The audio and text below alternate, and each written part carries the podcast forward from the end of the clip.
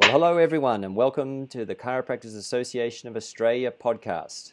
The CAA is, of course, the peak body representing the chiropractic profession in this great country of ours, and I'm your podcast host, Anthony Coxon. Our CAA podcast will explore the science, art, philosophy, and politics of chiropractic both here and internationally.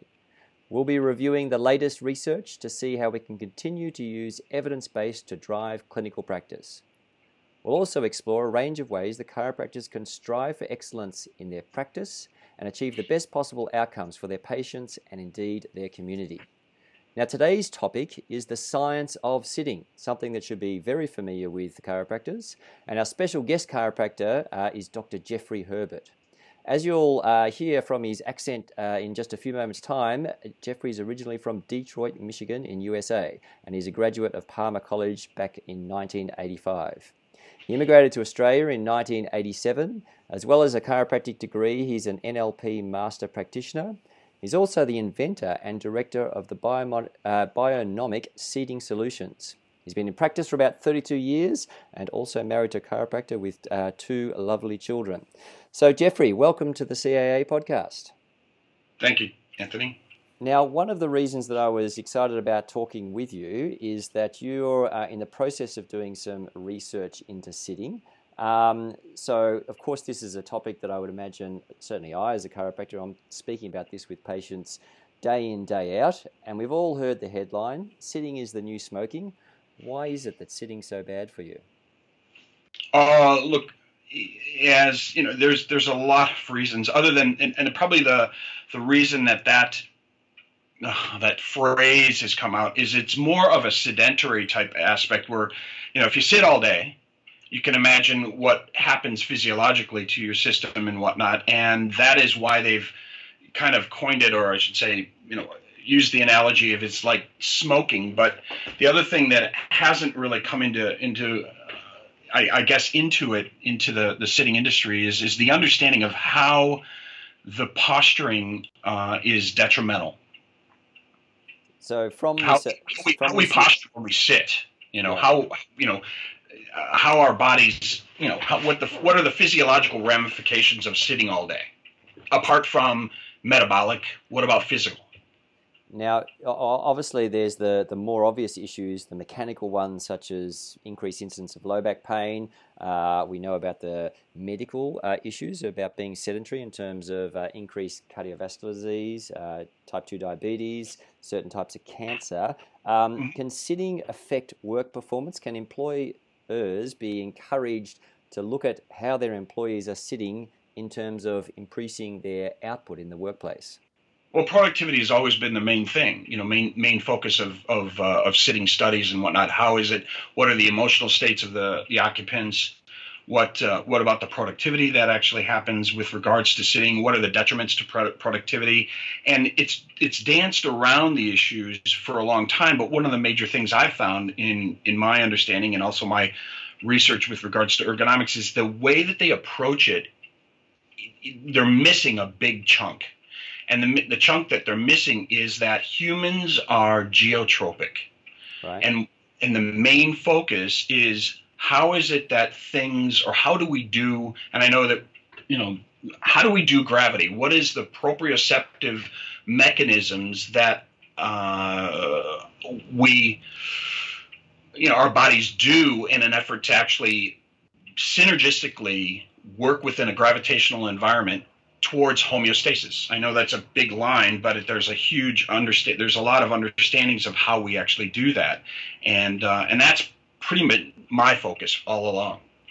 Well, let's explore that idea a little bit further. Um, most of the, uh, I guess, uh, ergonomic studies and uh, things that have come out related to seating uh, look at redirecting gravitational forces. You know, preventing the loss of the lumbar lordosis when you seat uh, so, you know, for example, it wasn't that long ago where um, certain, you know, low back supports or kneeling into a seated posture um, was encouraged. Is this the way to go, or is this proprioceptive model uh, that you're talking about something completely different? Well, it's it's it's look, those were really good ideas at the time. You know, I mean, it but human physiology and the understanding of human physiology has you know advanced since then. The kneeling uh, seated posture was interesting because what it did is it still maintained it opened up the uh, torso to thigh angle, which is something that is now uh, a given.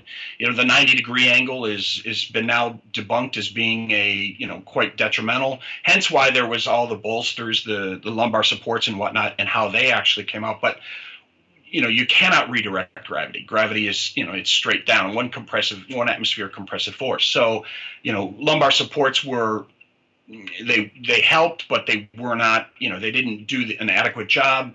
Then we started opening up the thigh and torso angle to about 110 degrees. That was the kneeling posture. That did really well, but it started driving forces down the actual femur. So where the force started to actually shear was along the knee. So the knees started getting a lot of damage because of it.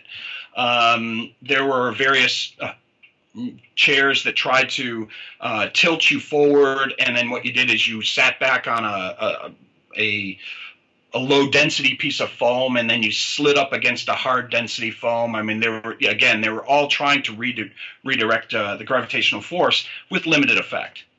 So I've uh, been uh, privileged enough to have a read through your draft paper, and uh, there's a few terms in there that uh, were new to me. Maybe uh, this is something we could explore further. For example, the Euler column formula. you talk about primary respiration. You talk about the triune pelvic pedestral syndrome. Um, perhaps you want to um, give our, our CA uh, podcast listeners uh, a little bit of a, a background on, on, perhaps the, um, I guess, the physics behind uh, sitting.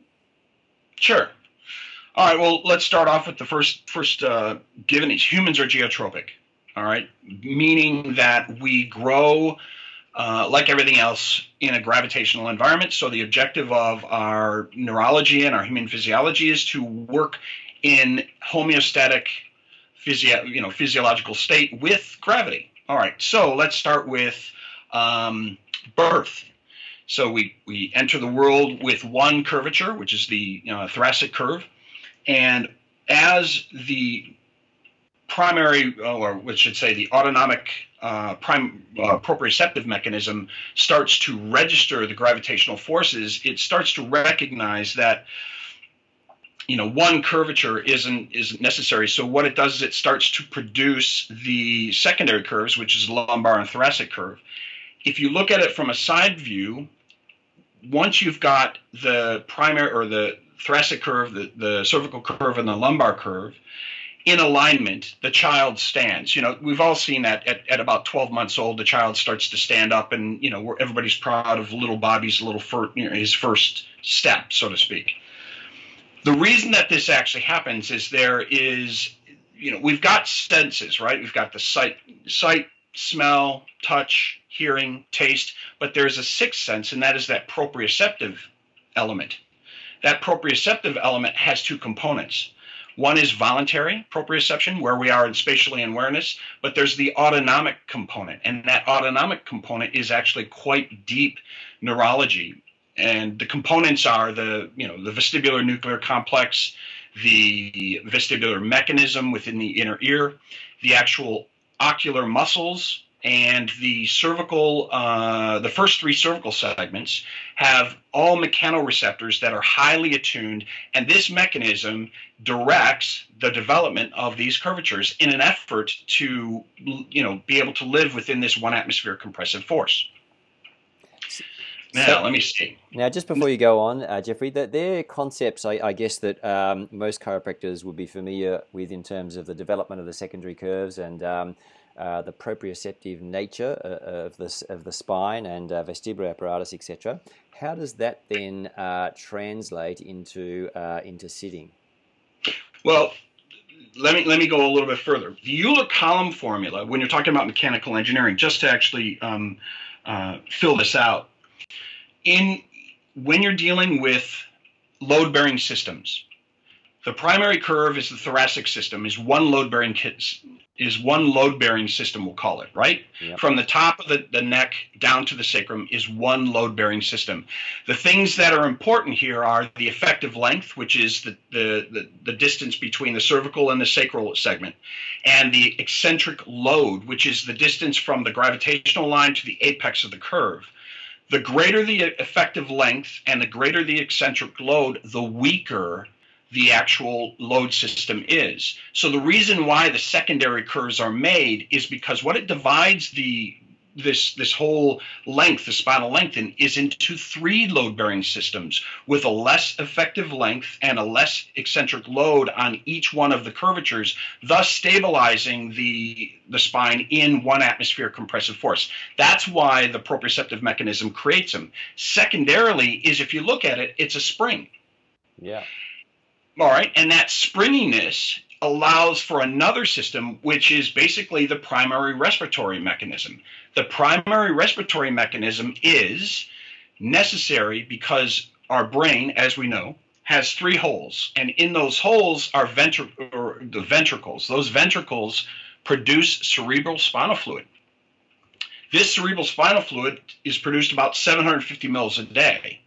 It lifts the cranial, the brain off the cranial vault, and it flows around the brain down the posterior aspect of the spinal cord, pools into the sacral area, and then, due to inherent contractile elements within the and movability within the actual um, brain tissue itself, the there is a flexion and extension motion that happens that pumps the fluid up and out into you know up through the rest of the actual um, central canal this is critical, and the, the let me see, the frequency of this is 12 to 16 times per minute. It's essential for the health of the actual brain tissue. And again, this is the reason why this all develops in this one configuration. Now, when you're dealing with sitting, the very first thing when you're when you're sitting down, the very first thing that sits that hits the actual chair base is the two ischial bones. When once that happens, people have a tendency to rock backwards onto the coccyx. And what this does is it starts to alter the, the gravitational line and also starts to adhere, or I should say, interfere with primary respiration and this flexion extension movement and the cerebral spinal fluid flow.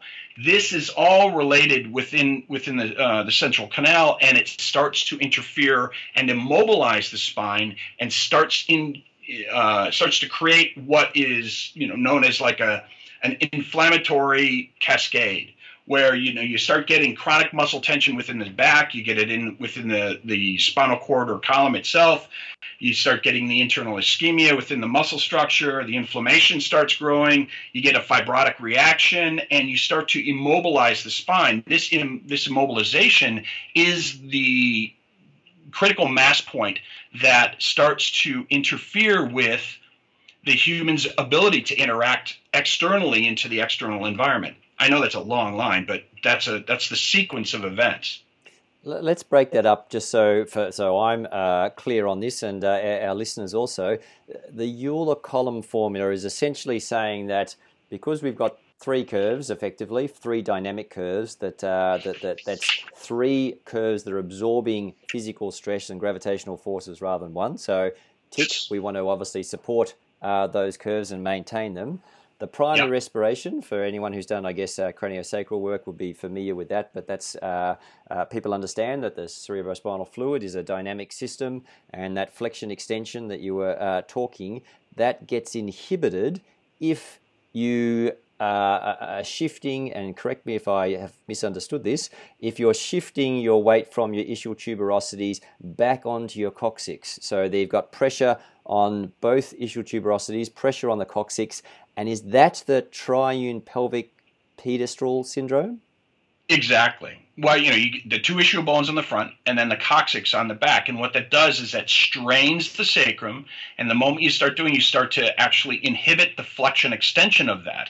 But also the gravitational line starts moving anterior. So you start rolling the shoulders. And then I don't remember, uh, you would remember the, um, oh God, what is it? There's, uh, there's a chart where it's basically stating that, and it was Cailliet's work, where if your head is uh, moved, let's say, an inch forward, um, or two inches or three inches forward, you know, rolling your shoulders, what it does is it increases the amount of um, muscle contraction. You know, let's say the, the the head's 10 pounds, so you move it three inches forward, it starts increasing the perceptibility of it. You know, at a 30 three what 30 pounds per, you know, and then the muscle contraction actually has to um, hold that over a long period of time. And if we're sitting for long periods of time, you can imagine the amount of inflammation and strain on the muscle structure itself and the ligaments.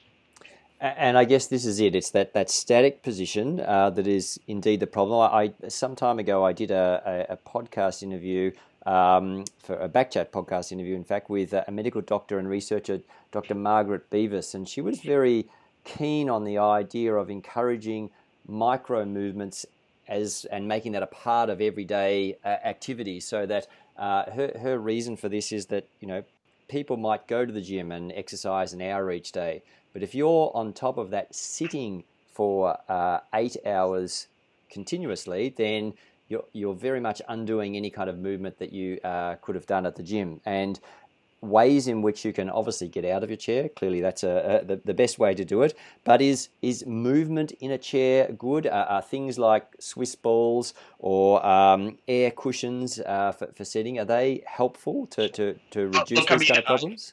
I'm I'm um, I was speaking to an ergonomist friend of mine up in in Brisbane, and uh, he sent me some details with regards to the Swiss balls, and he, he he found it very interesting that where the country from now this this is you know again I'm paraphrasing from him, but where the country where they were invented, they're now banned because of the instability mm. and the possible injury of people rolling off it and falling off it and whatnot. I mean, I mean it's they're they're they're fun, they're a fad. You bounce up and down, and and you know, but still, if you look at the when you sit down on them, if you've ever watched anybody from it, because I've done a lot of ergonomic assessments and I've actually seen uh, that type of stuff, whereas they still sit with the knees at a 90 degree angle. Yeah. You know, that, that thigh to trunk uh, angle is is not still maintained at you know or is not kept at let's say anywhere between 105 to 115 degrees which is at this point in time what is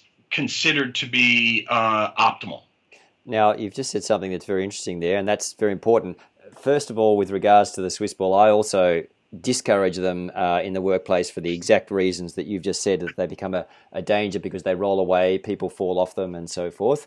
I think they're great um, as far as as rehab is concerned, but probably they belong in a controlled environment in the gym uh, and not in the workplace. But the angle uh, of the torso to the hip there, so we do understand that that 90 degrees is not ideal, but nope. 105 to 115 is that the pretty much the accepted ideal angle for reducing stress? Pretty pretty much. I mean, it depends upon the size of the person, you know, but generally that's what is accepted now as being, uh, you know, probably a, the best, you know, the best practice. So here's a question, a follow up question from that.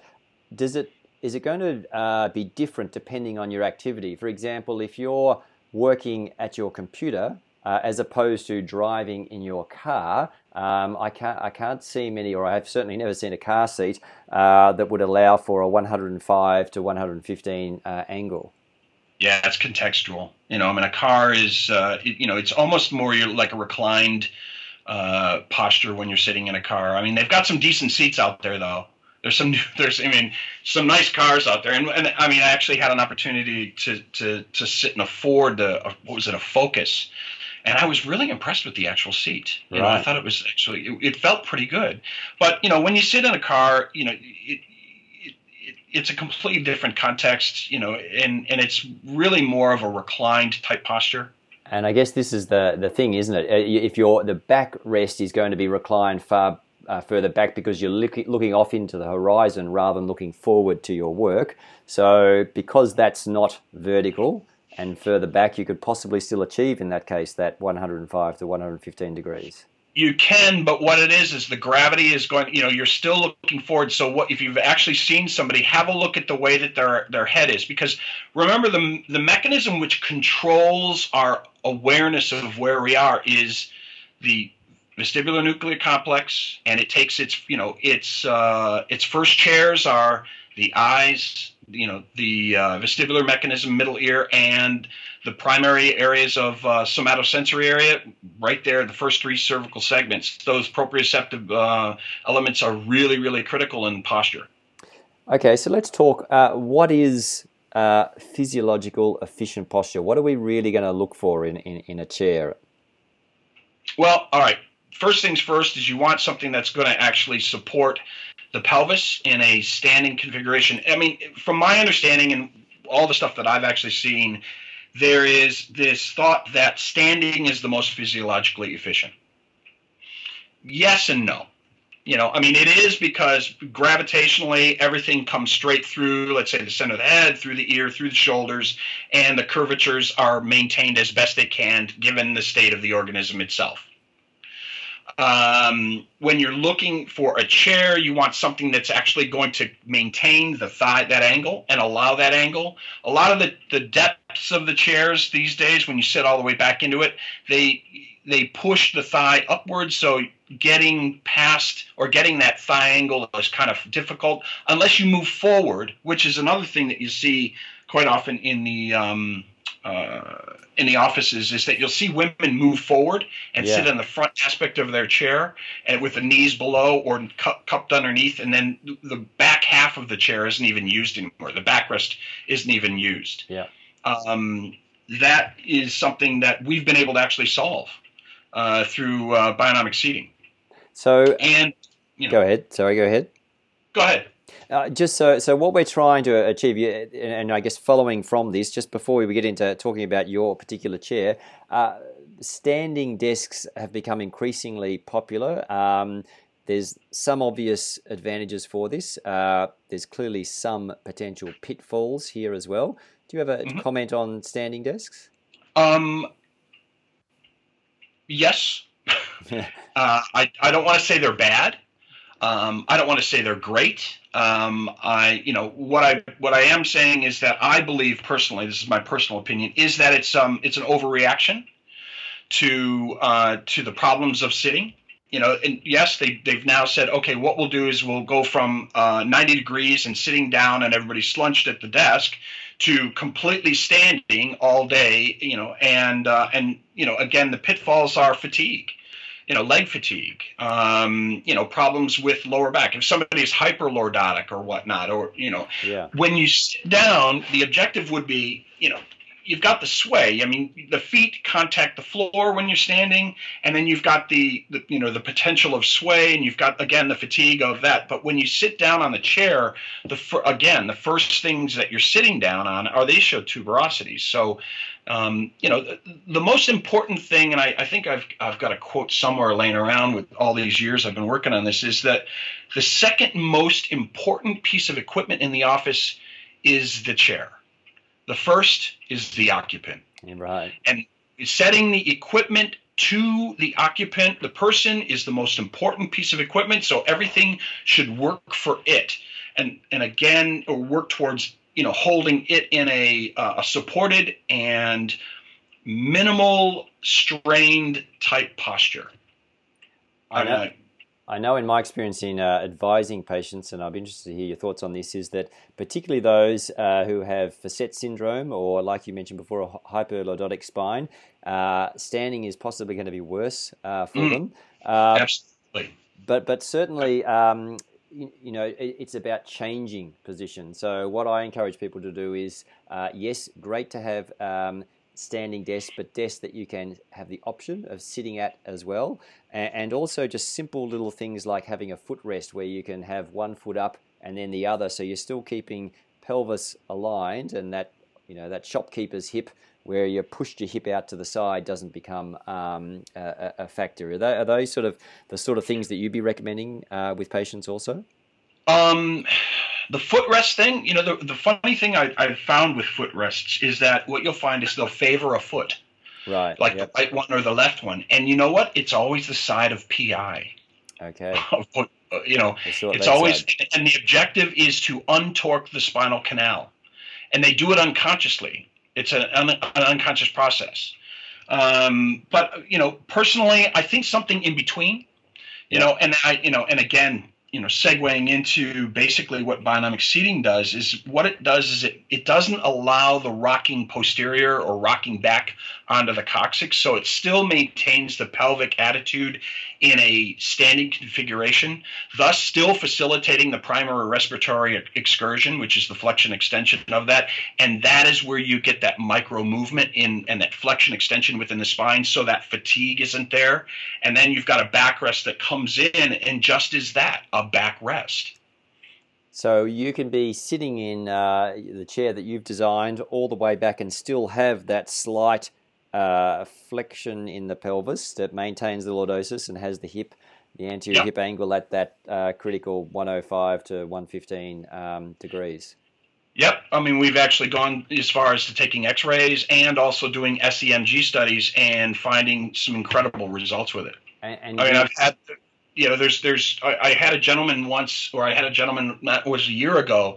His uh, he had some orth- he had an orthopedic surgery in his lower back, and his orthopedic surgeon recommended the chair, and we sent it up to Townsville, and it's the only thing he can sit in. Fantastic. The uh, do, with your chair, do you is it are you encouraged to sit all the way back always, or is it uh, will you move forward on the chair and that feel quite natural also? Well, it, it's almost like a cupping action. It, it still maintains the the again that standing configuration because what it does is there are three sections to the chair. There's the front section, there's a middle section, and then there's a uh, the posterior aspect of it, which is angled, which supports the glutes and forces the um, the ischium uh, yeah, the ischium forward or the ischials forward so that it's in an upright configuration, still maintaining the S curves and bringing that gravitational line through the ischial tuberosities as opposed to posterior or anterior. So, uh, Jeffrey, to sum, sum things up, um, what sort of uh, advice as a chiropractor are you giving your patients with regards to sitting? Uh, look, make sure that the equipment works for you, you don't work for it. You know, it, that, that is the, the biggest thing when I go in and do ergonomic assessments is you walk in there and what's happened is they are actually having to adopt a posture to work within the cubicle or the, the workstation itself as opposed to the equipment being set to them you know, and, and, and their own physiology, whether they're five foot or six foot seven, it doesn't matter. And the only thing, a good, interesting thing that I found actually is when you're talking about height, height difference. Let's say you've got a woman who's four foot nine, and then you've got her husband who's six foot four, which I actually have as patients, hmm. and they were able to use the chair because the excursion it would drop all the way down uh, to a point where it would allow the four foot, nine woman to sit at her desk and work. And then all they had to do was use a uh, an adjustable desk, raise the desk up two inches. It was only two inches the, the change, and then the chair, bring the chair to work with their husband who was six foot four and that was one of the major things i found is that it's only two inches that's actually the dis- distinction between short people and really really tall people. It, it's not the a desk that needs to be you know two feet in it in its up and down. It's just a matter if you've got the proper seating you've got the proper support that's pretty much the only change that you really need to make other than screen height and, and whatnot. Uh, well, look, Jeffrey, thank you so much for sharing your expertise with us today. It's been uh, a great CA podcast, and I really look forward to uh, reading your research sometime soon it's uh, it's a work in progress. Okay, very good. Uh, for our listeners, uh, thanks for tuning in. Um, CAA podcasts are re- uh, produced every two weeks, so uh, watch out for uh, our next one. And in the meantime, it's I'm signing off. This is Anthony Coxon, and we look forward to hearing from you again and speaking with you again at our next CAA podcast.